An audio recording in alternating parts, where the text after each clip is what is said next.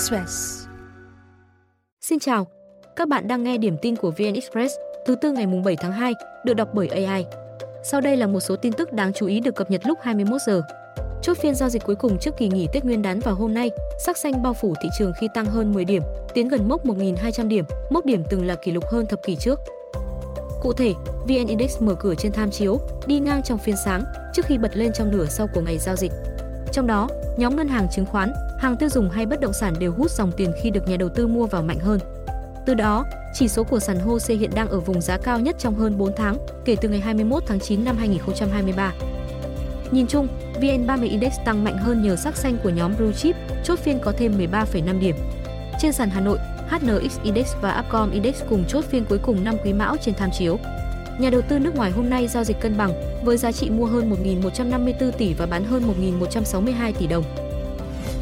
Trong chuyến thăm 43 gia đình công nhân không có điều kiện về quê ăn Tết tại khu lưu trú Hiệp Phước, huyện Nhà Bè sáng nay, Chủ tịch Ủy ban nhân dân thành phố Hồ Chí Minh Phan Văn Mãi cho biết, thành phố sẽ nghiên cứu thêm chính sách hỗ trợ bảo hiểm, chăm lo sức khỏe, giúp đỡ con công nhân học tập. Ngoài ra, Chủ tịch thành phố cũng đề nghị chính quyền địa phương hỗ trợ để công nhân ở lại có nhiều hoạt động vui xuân.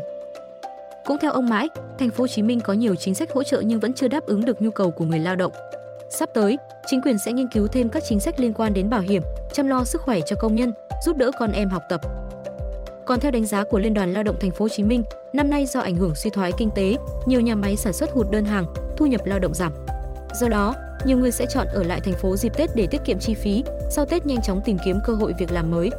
Trước tình hình này, một số khu trọ đông lao động ở lại sẽ được công đoàn thành phố và quận huyện hỗ trợ chi phí làm tiệc tất niên. Hôm nay, bà Nguyễn Thị Lệ Hà, Chủ tịch Hội Liên hiệp Phụ nữ tỉnh Hà Tĩnh xác nhận đã sử dụng xe của cơ quan cùng tài xế đến sân bay đón con tại sân bay Vinh, Nghệ An tối ngày 2 tháng 2. Cụ thể, theo bà Hà, nhận tin con gái từ thành phố Hồ Chí Minh sắp đáp máy bay xuống sân bay Vinh để về quê, bà điều tra đến đón. Do máy bay đến trễ, xe biển xanh phải đỗ gần lối ra vào tầng 2 của nhà chờ sân bay gần 1 tiếng. 22 giờ cùng ngày, khi con gái bà Hà lên xe, tài xế di chuyển, bật đèn ưu tiên và còi. Bà Hà thừa nhận việc sử dụng xe công vụ vào sân bay đón con là sai. Còn theo lãnh đạo tỉnh Hà Tĩnh cho biết, hiện đã nắm sự việc, giao Hội Liên hiệp Phụ nữ tỉnh báo cáo, từ đó thường trực tỉnh ủy sẽ kiểm điểm nghiêm túc. Theo quy định hiện hành, xe được gắn còi, đèn ưu tiên gồm xe chữa cháy, xe quân sự, xe công an, xe cứu thương hoặc xe đi làm nhiệm vụ trong tình trạng khẩn cấp. Ngoài các phương tiện trên, ô tô gắn đèn phát tín hiệu xe ưu tiên trái phép có thể bị phạt 2 đến 3 triệu đồng, bị tịch thu thiết bị, tước quyền sử dụng giấy phép lái xe 1 đến 3 tháng. Còn trường hợp sử dụng xe công vào mục đích cá nhân sẽ bị phạt 10 đến 20 triệu đồng. Sau 3 tháng cải tạo, ga tàu thủy bên sông Sài Gòn phía Thủ Thiêm đưa vào khai thác chiều 28 tháng Chạp, tạo điểm đến mới cho khách đi tàu, vui chơi dịp Tết.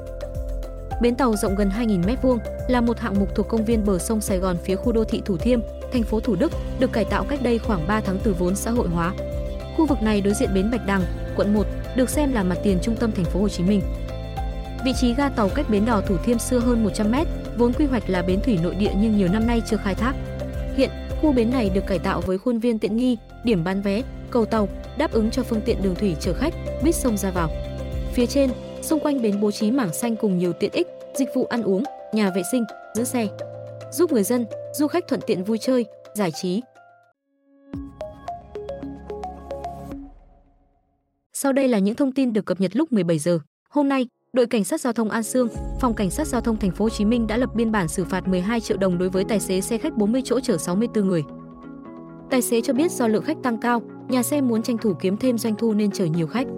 Cảnh sát giao thông sau đó đã yêu cầu doanh nghiệp vận tải này bố trí phương tiện thay thế chở khách về quê đúng lộ trình. Theo quy định, lái xe, trừ xe buýt, sẽ bị phạt từ 400.000 đến 600.000 đồng trên mỗi người vượt quá quy định, tổng mức phạt tối đa không vượt quá 40 triệu đồng. Nghệ sĩ Chu Hùng, nổi tiếng với vai thế trột trong phim Người phán xử qua đời lúc 12 giờ 15 phút hôm nay ở tuổi 68. Con trai nghệ sĩ cho biết ông qua đời tại nhà riêng sau thời gian bị bệnh nặng. Những năm cuối đời, nghệ sĩ ít đóng phim, ở nhà quây quần bên con cháu. Lễ viếng nghệ sĩ diễn ra vào 9 giờ ngày 8 tháng 2 tại nhà tang lễ bệnh viện Hữu nghị Việt Xô, số 1 Trần Khánh Dư, Hà Nội. Ông sinh năm 1956, là diễn viên nhà hát kịch Hà Nội. Nghệ sĩ nổi tiếng với nhiều vai giang hồ, có số phận uẩn khúc, điển hình là vai Bắc Đại Bàng trong phần phim Nước mắt của mẹ thuộc series Cảnh sát hình sự. Năm 2017, ông gây chú ý khi vào vai thế trột trong phim Người phán xử. Nhân vật được khán giả yêu thích nhờ lối diễn sinh động. Ông trải qua hai cuộc hôn nhân, có hai con trai. Người vợ thứ hai của ông là nghệ sĩ Kim Thu. con trai cả của ông làm ngành giao thông, con trai thứ là streamer Chu Việt Dũng, biệt danh Mimosa. Theo quy hoạch vừa được Thủ tướng phê duyệt hôm qua, Vĩnh Phúc sẽ trở thành trung tâm sản xuất ô tô, xe máy lớn toàn quốc và đến 2050 là thành phố trực thuộc trung ương. Theo đó, tỉnh này sẽ phát triển các dòng ô tô cao cấp, mô tô và sản xuất linh kiện phụ tùng phục vụ trong nước và xuất khẩu. Sản phẩm cơ khí chế tạo phục vụ công nghiệp, nông nghiệp được khuyến khích phát triển. Tỉnh cũng chú trọng phát triển các ngành công nghiệp khác như sản xuất sản phẩm điện tử, công nghiệp hỗ trợ, cơ khí chế tạo, lắp ráp và sản xuất kim loại. Ngoài ra, ngành chế biến thực phẩm, đồ uống như phát triển dự án chế biến thịt bò, lợn, sản phẩm sữa gắn với chăn nuôi bò lẫn du lịch cũng được chú trọng. Nguồn vốn đầu tư công ưu tiên cho các dự án trọng điểm, tạo động lực lan tỏa, thúc đẩy phát triển kinh tế xã hội, khuyến khích đầu tư theo phương thức đối tác công tư, tăng xúc tiến đầu tư trong và ngoài nước để huy động vốn. Hiện nay, Vĩnh Phúc nằm trong vùng kinh tế trọng điểm Bắc Bộ, cửa ngõ thủ đô Hà Nội, gần sân bay Nội Bài. Đây cũng là cầu nối giữa các tỉnh phía Tây Bắc với Hà Nội và đồng bằng sông Hồng. Theo báo cáo vừa được công bố của HSBC, sau năm 2023 chịu nhiều áp lực, tiêu dùng cá nhân tại Việt Nam dự kiến sẽ được cải thiện trong năm 2024. HSBC đánh giá, lĩnh vực tiêu dùng chiếm hơn 50% GDP Việt Nam đã chịu nhiều áp lực năm qua, với tăng trưởng tiêu dùng cá nhân khoảng 3%, tức chỉ bằng một nửa mức bình quân trước dịch. Năm qua, tiêu dùng tăng kém do ngoại thương chậm lại làm ảnh hưởng đến việc làm và thị trường bất động sản suy yếu. Cùng với đó, người dân có xu hướng cảnh giác với những biến động kinh tế nên khuynh hướng tiết kiệm gia tăng. Tuy nhiên, nền kinh tế Việt Nam đã khởi đầu 2024 thuận lợi và lĩnh vực tiêu dùng có tiềm năng cải thiện. Tín hiệu đầu tiên là một số cổ phiếu trong lĩnh vực tiêu dùng đang phục hồi. Về ngắn hạn, có hai lý do cơ bản củng cố cho dự báo. Đầu tiên là chu kỳ thương mại toàn cầu sẽ hỗ trợ thị trường lao động. Xuất khẩu điện tử gần đây có dấu hiệu tích cực, cho thấy giai đoạn đen tối nhất đã qua.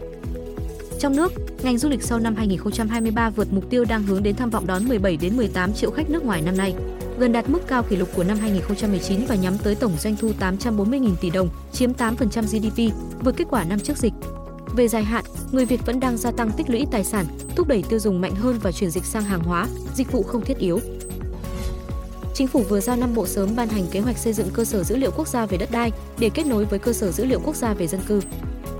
Theo nghị quyết phiên họp chính phủ hôm qua, các bộ chịu trách nhiệm thực hiện nhiệm vụ trên là Tài nguyên và Môi trường, Thông tin và Truyền thông, Công an, Kế hoạch và Đầu tư, Tài chính. Trước đó, theo Phó Thủ tướng Trần Hồng Hà, trên cơ sở thu thập đầy đủ cơ sở dữ liệu về giá đất, các cơ quan sẽ thống kê, tính toán để xác định vùng đất, thửa đất chuẩn và số lượng thửa đất, từ đó tính được giá đất. Từ đây, người dân có thể thông qua cơ sở dữ liệu hoặc bản đồ địa chính, số hóa đất đai để tiếp cận giá đất. Khi đã xây dựng được cơ sở dữ liệu giá đất thì ai cũng có thể biết và không ai có thể can thiệp bởi đó là giá thị trường. Việc này nhằm khắc phục khó khăn trong định giá đất theo giá thị trường, tạo cơ sở thực hiện các nghĩa vụ tài chính liên quan đất đai, đền bù, bồi thường, tái định cư. Chính phủ vừa giao Bộ Tài chính nghiên cứu, đề xuất tăng mức giảm trừ gia cảnh tính thuế thu nhập cá nhân để gỡ khó khăn cho đời sống người dân.